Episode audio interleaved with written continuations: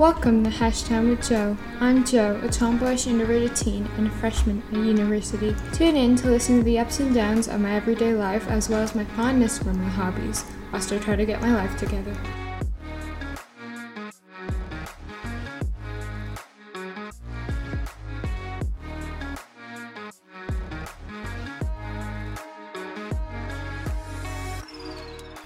Back to another episode on Hashtag with Jo, everybody. I hope you're all doing well during this time, as well as I've got my pop filter fixed, so we would be expecting very less mic disturbances from now on, but we still got the same mic. Also, I'm really happy about the fresh outlook that my podcast is giving right now, like from the intro to the outro.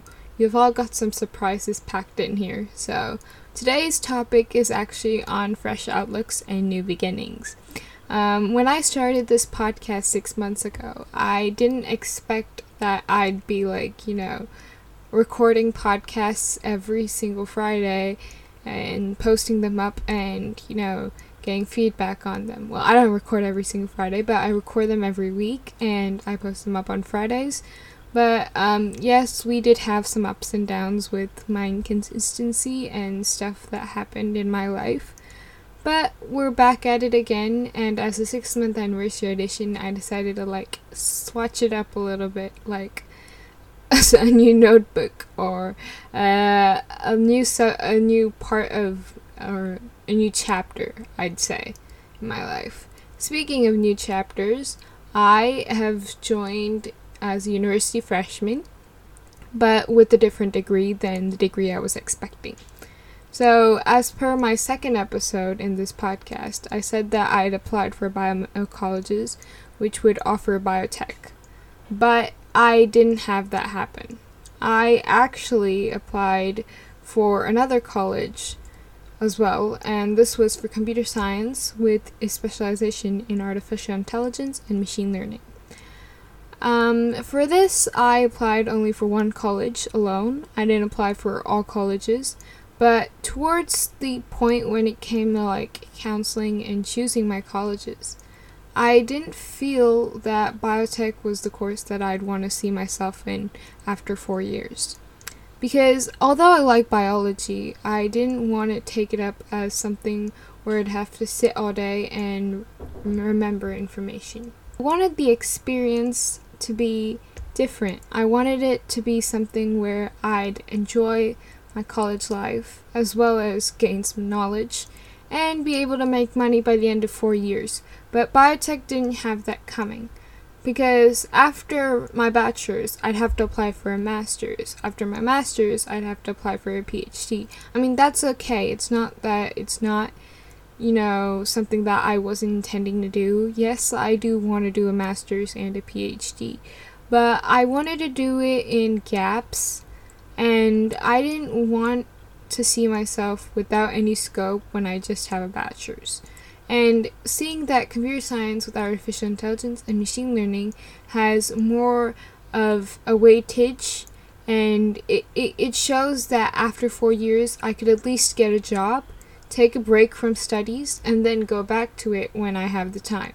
But instead of, you know, finishing bachelor's and finishing a master's, and then opting up for a PhD, and then trying to get a job, but then at the age of 25 or 28, I'm like, oh, I don't have a proper job opportunity yet because I'd have to sit in a lab. That's not where I'm fi- like finding myself. I'd like to see myself in four years, or maybe five or six years, give or take, I'd like to see myself in a position where I can help contribute to society. And I don't see biotech as something that I would be, you know, prominently contributing to society as.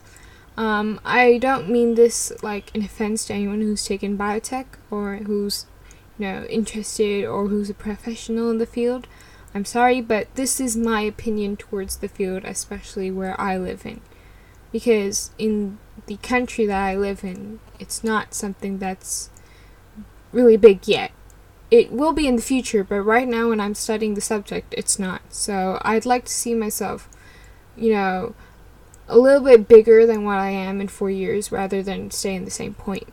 Um, that was actually how I decided to take computer science with artificial intelligence and machine learning.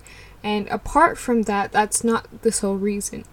I also had my other reasons as well. And the other reasons, like one of them was my parents. Um, they own a company and um, they specialize in software, in computer science. It's their domain, especially my dad, who is completely specialized in the domain for about 24 years now. Um, kudos to him for surviving, but in this field, I mean. But um, actually, since he has a lot of experience, um, I felt the advantage would be I could learn a lot from him, and that it would be easier for me if I needed help. With bio, that's not the case. I don't know anybody in my family or any of my friends who knows bio. If anything, I'd have to get the resources on my own.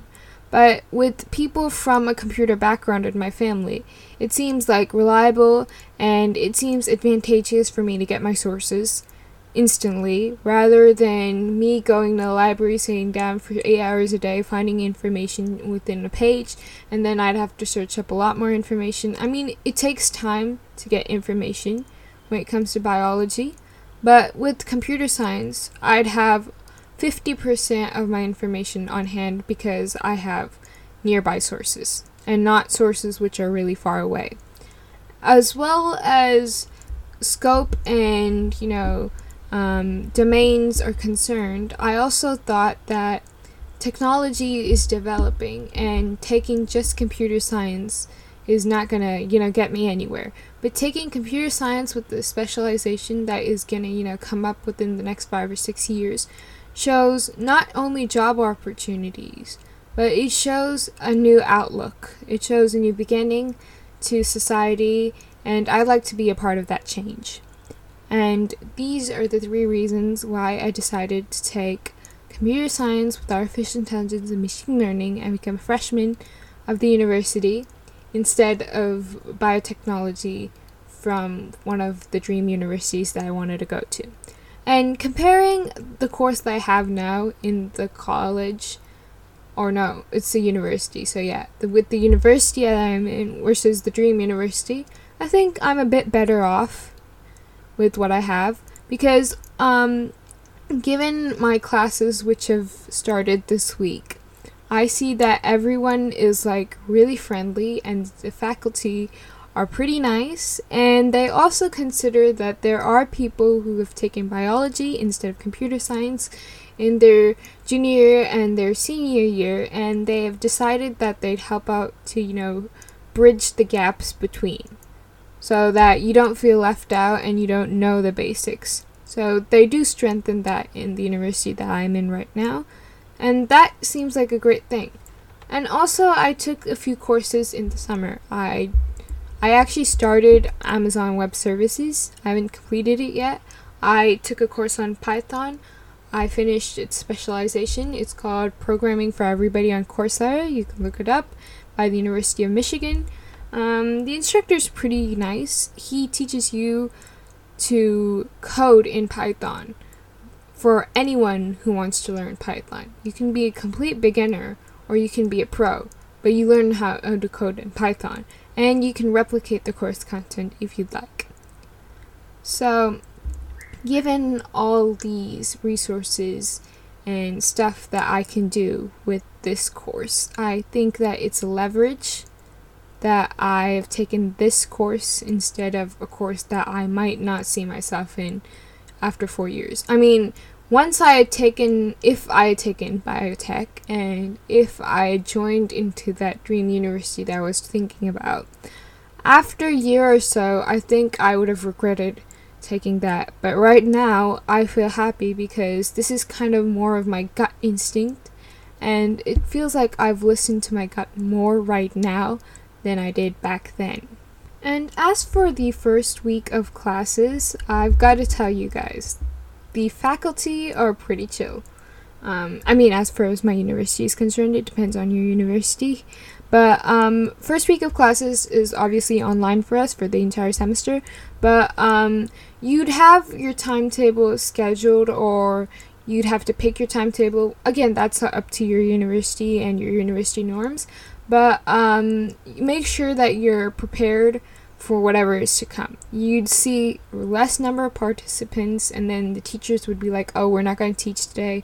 We're going to do this. We're going to do that." Your professors are going to, you know, um, go down in in terms of disappointment a bit because they see less number of students than the usual amount that they're given. It, it takes them a lot a lot of time to settle in than that of a normal university schedule. So bear with them when they're doing that, and um, you won't need a lot of like material if you ask me, because when you're attending through online courses, no, I mean online school, um, you'd get your slides and your content displayed on the screen, which is an advantage if your if your teacher is using an aid. You can snapshot that screen and save it in your computer. That's like the major advantage of online schooling. You can save whatever aids that they're giving, and then from that, you can take that as lecture notes if you'd like. That is a major advantage that I've seen. And sometimes they don't ask you to turn on your camera for classes, so don't worry too much on the uh, I need a camera setup idea environment. Because throughout my entire set of classes, all they ask me to do is just switch on my camera whenever I introduce myself. And that's only once. And then after that, they don't ask me to switch on at all. It's just only audio. So if you have a decent uh, microphone and headphones, then you're good to go.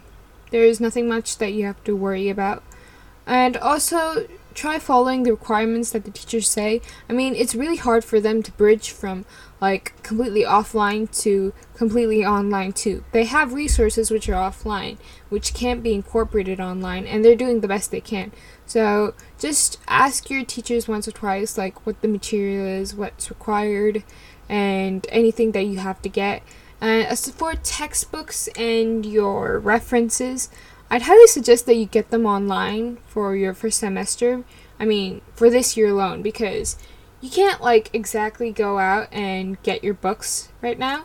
So try getting them online because I tried searching up a few of mine and I did get them. Like the titles, not at the first go, it just takes a little bit of time. Uh, if you put it up on Google, you won't get it as immediately as you think you would, but it does take a time and you would get them, but not as fast as you hope. And if you can, uh, just try ordering them online too. Don't like go in person and get them would be my advice because um, a it's not safe given the pandemic, and b if you're in a locality where you can't you know go out to your library or your stores to get them, don't don't risk it. Like just don't.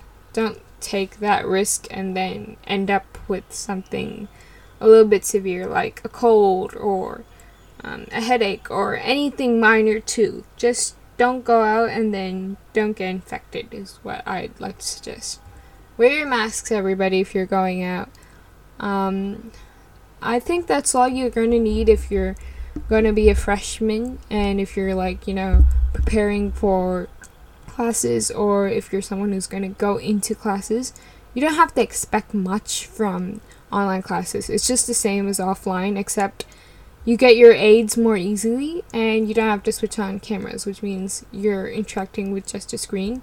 So ma- make sure to stay focused. So let's head on to what I did for the week.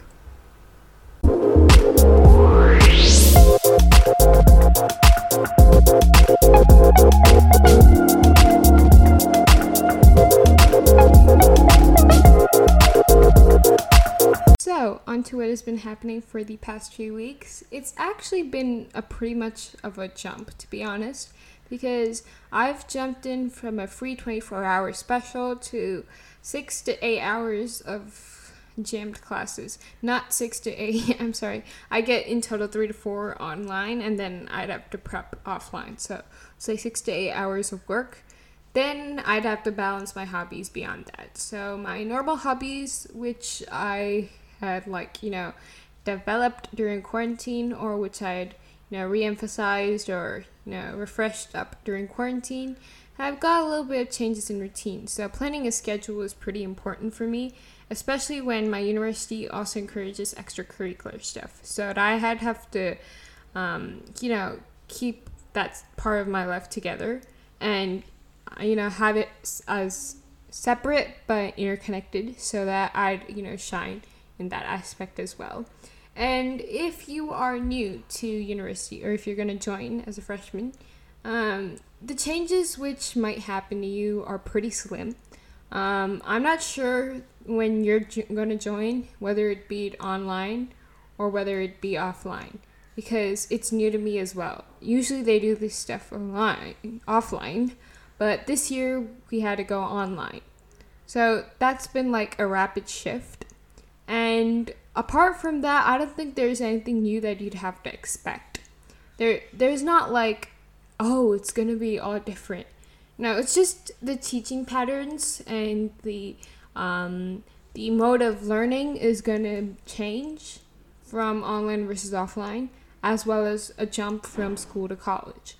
But there's nothing much that you'd have to like expect. You can just close your eyes and jump into it without much of an expectation into it.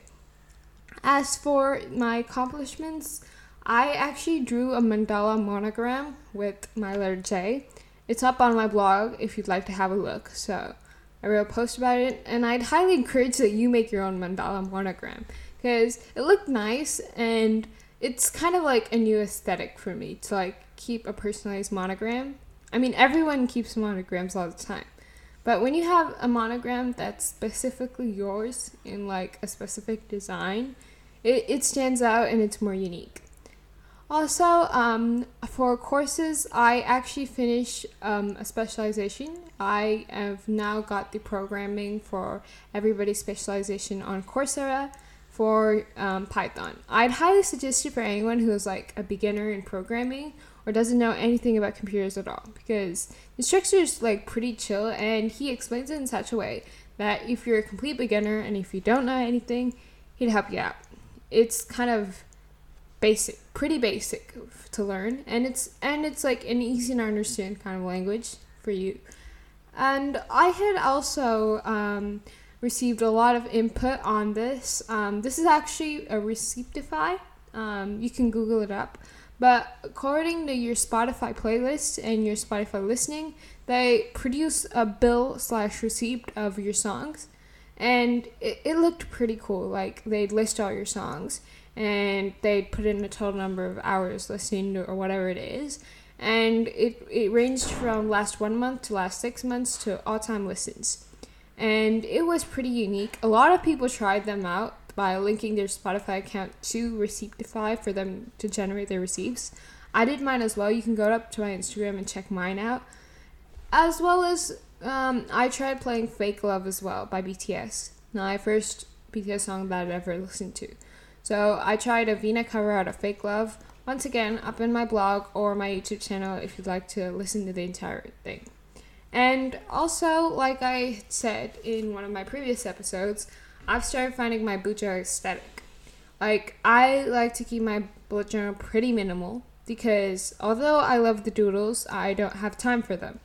So, when I found my own bullet journal aesthetic, which is minimal plus doodly, I decided like keep the doodles to like small sticker kind of versions and then I'd keep my minimal setup. It looked kind of chaotic at first, but then as the weeks progressed, I kind of got the hang of it and it became pretty easy for me to plan my work. So hats off to um, Study Quill, who had taught me the minimalistic method throughout her years of bullet journaling and as well as Amanda Rach Lee for inspiring me on the doodles.